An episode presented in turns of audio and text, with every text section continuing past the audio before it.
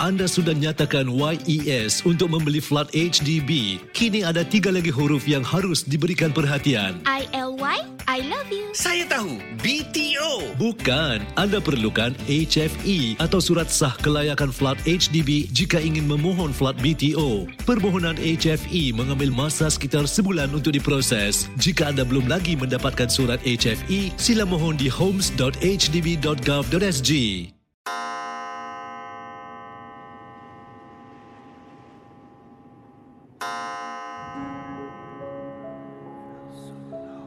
Selamat datang para pendengar Misteri Jam 12.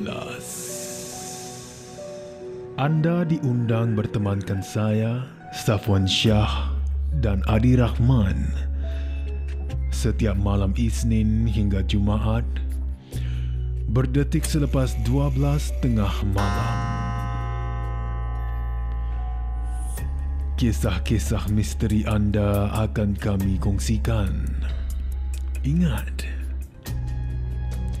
jangan terlalu taksub atau percaya dengan apa yang dikongsikan dalam gerun malam ini. Ia sekadar hiburan sahaja. Tiada siapa yang boleh mengesahkan kebenarannya. Jangan takut lawan.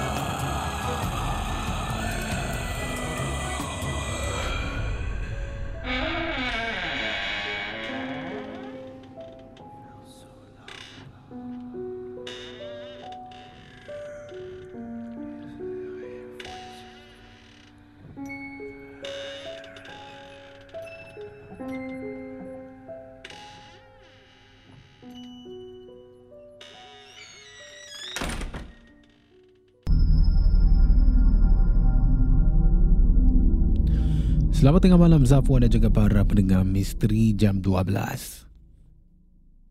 Ya, sebelum kita mulakan dengan kisah Tia, kita anggap ya, seperti mana saya ingatkan, anggaplah semua kisah yang diketengahkan ini sebagai satu hiburan, satu perkongsian sahaja dan tiada siapa boleh mengesahkan kebenarannya. Dan katanya dalam kiriman, ibu saya, dia ni bekerja kalau pada waktu petang, dia akan pulang balik ke rumah pada waktu malam. Dan saya ni masa tu tak kerja lah pada hari itu kan, katanya Tia. Sedang duduk di rumah sambil tu menggunakan handphone, tengok TV dan sebagainya. Jadi sedang saya bermain handphone ha, ketika itu, selang beberapa minit, saya ni ya saya ini berada dalam bilik awal tadi kan jadi selang beberapa minit rasa haus sangat saya pun pergi ke dapur ha, untuk ambil secawan air lah. Dan katanya Tia, ya bila saya pergi, tiada orang di sana. Jadi seperti biasa, dah minum air, saya masuk ke dalam bilik, sambung bermain handphone dan saya terima message daripada ibu saya ini. Katanya, ah, tolong masakkan nasi, ibu boleh sekejap nak balik. Ya, saya terima message daripada ibu saya. Kemudian uh, saya pun uh, sambil tu biasalah kan kita ni bila terima mesej kita bukan nak buat dengan segera. Uh, kita akan ambil masa sekejap. Bila dah habis main handphone tu baru saya akan keluar buat apa yang disuruh tadi. Jadi bila Tia keluar ya dalam selepas beberapa minit berlalu saya pun keluar pergi ke dapur dan terperanjat saya ni nampak ibu saya ini sedang berdiri di dapur. Ya dengan pakaian baju kelawar dia. Jadi bila saya nampak saya pun tanyalah. Saya tanya ibu saya ini kan. Eh mak, bila mak sampai? Ya saya tanya segitu. Dan bila mak saya ini sedang berdiri di dapur dengan baju kelawar dia ni. Bila saya tanya dia tak jawab. Ya mak saya ini tak jawab. Dari dalam hati katanya Tia ingatkan mak saya ini marah. Ha, sebab saya ini belum masak nasi kan. Ha, dia dah balik dengan lauk-lauk. Lepas tu saya tak masak nasi. Saya ingatkan dia ni marahlah tersinggung. Jadi saya pun pergilah ambil periuk nasi. Saya masukkan beras dan saya mula basuh nasi. Saya basuh nasi ni, saya berdiri di kawasan sinki. Ibu saya berada di sebelah, di sebelah kiri saya. Jadi tengah saya ini cuci dan basuh nasi, uh, beras kan. Saya basuh beras ni, bayangkan para pendengar misteri jam 12. Mak saya ni, dia berdiri di sebelah. Sambil tu saya perasan mata dia ni tengah tenung tajam je tengok saya. Tak? Ya, dia tengok saya ni dengan tajam dia tengok, tenung je.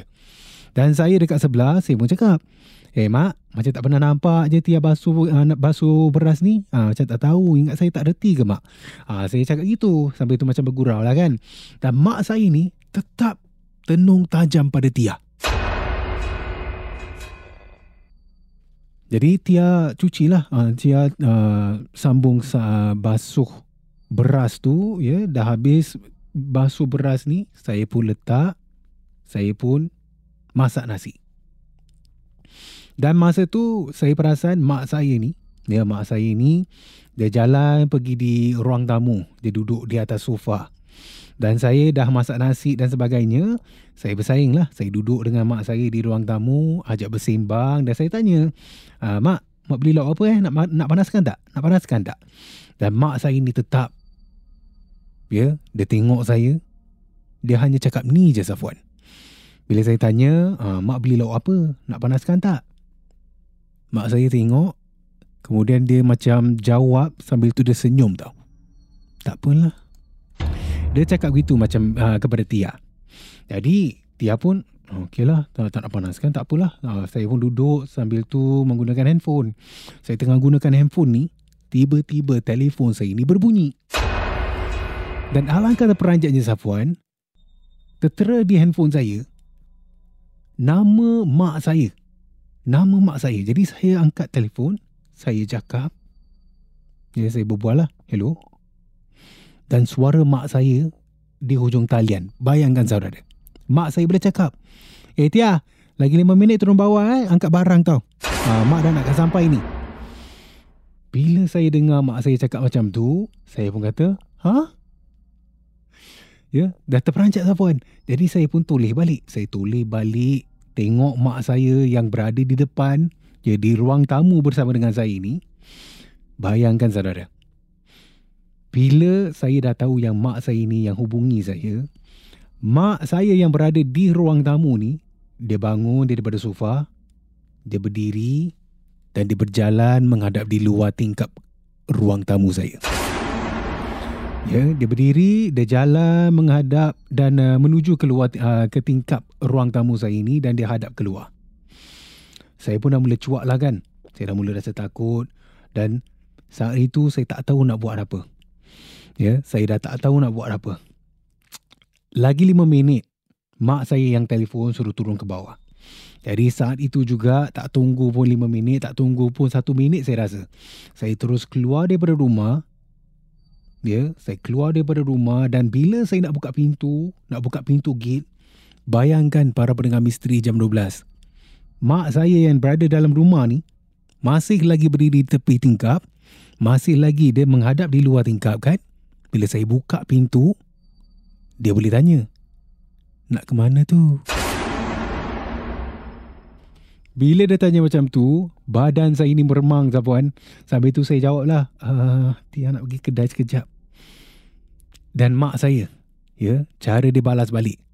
Hmm, dia cakap begitu saja. Jadi, saya dengan cepat kan bergigil satu tangan ni, saya buka gate, saya tutup pintu, tutup gate dan saya terus duduk di luar rumah saya Zafuan. Saya duduk di luar rumah sambil tu saya tunggu sampai mak saya ni balik. Ya, dari luar ni saya sempat saya sempat mengendap tengok makhluk tu kan tengah buat apa dan bayangkan dia masih lagi berdiri tegak menghadap di luar tingkap tau Zafwan. Ya. Menghadap di luar tingkap. Dan lat lima minit lah lebih kurang gitu kan. Bayangkan sambil saya mengendap ni benda tu tengah tengok luar tingkap. Kemudian dia toleh kepada muka saya. Dia cakap, Dah tahu ke? Ya detik itu katanya Tia, saya terus rebah, saya terus menangis Safwan takut sangat sampailah mak saya ni yang kata dia tunggu dekat bawah kan, dia tengah tunggu saya 5 minit suruh turun bawah. Dia pun naik ke atas dan nampak saya ni tengah menangis Safwan di luar rumah. Ya, mak saya pun tanya, eh kau dah kenapa? Eh tak tak turun bawah. Mak kata lagi 5 minit tak turun bawah kan. Mak saya cakap macam itulah. Dan saya dalam keadaan takut ni sedang menangis kan saya ceritakan apa yang berlaku. Ya, saya kata ada benda dekat dalam mak. Ada benda macam mak dekat dalam. Saya nangis sambil tu tak boleh nak berkata apa-apa. Ya. Dan Akhirnya kami berdua pun buka pintu, masuk ke dalam rumah dan benda yang menyerupai seperti mak saya ni dah tak ada. Dia dah hilang lah. Cuma yang peliknya bila kita langkah masuk ke dalam rumah, tiba-tiba bau wangi satu rumah kita ni. Ya, bau wangi macam ada bunga cempaka lah katanya Tia dalam kiriman ini. Dan itulah pengalaman seram saya ini yang saya tak boleh sekali. Saya tak boleh ya menghadapi sekali lagi. Sebab itu pantang saya bila benda ini menyamar sebagai ahli keluarga saya. Dan itulah kisah daripada Tia yang berlaku di Sungai Pinang. Terima kasih kerana mendengar Misteri Jam 12. Terima kasih kerana rancangan satu jam ini jam 12. seperti mana yang selalu diingatkan. Jangan mudah percaya, jangan terikut-ikut dengan kisah yang diketengahkan dalam rancangan satu jam. Misteri Jam 12 Gerun Malam. Sehingga kita jumpa lagi di dalam satu lagi malam. Misteri jam 12 satu lagi malam. Kerun. Misteri jam 12 malam. Kerun. Malam.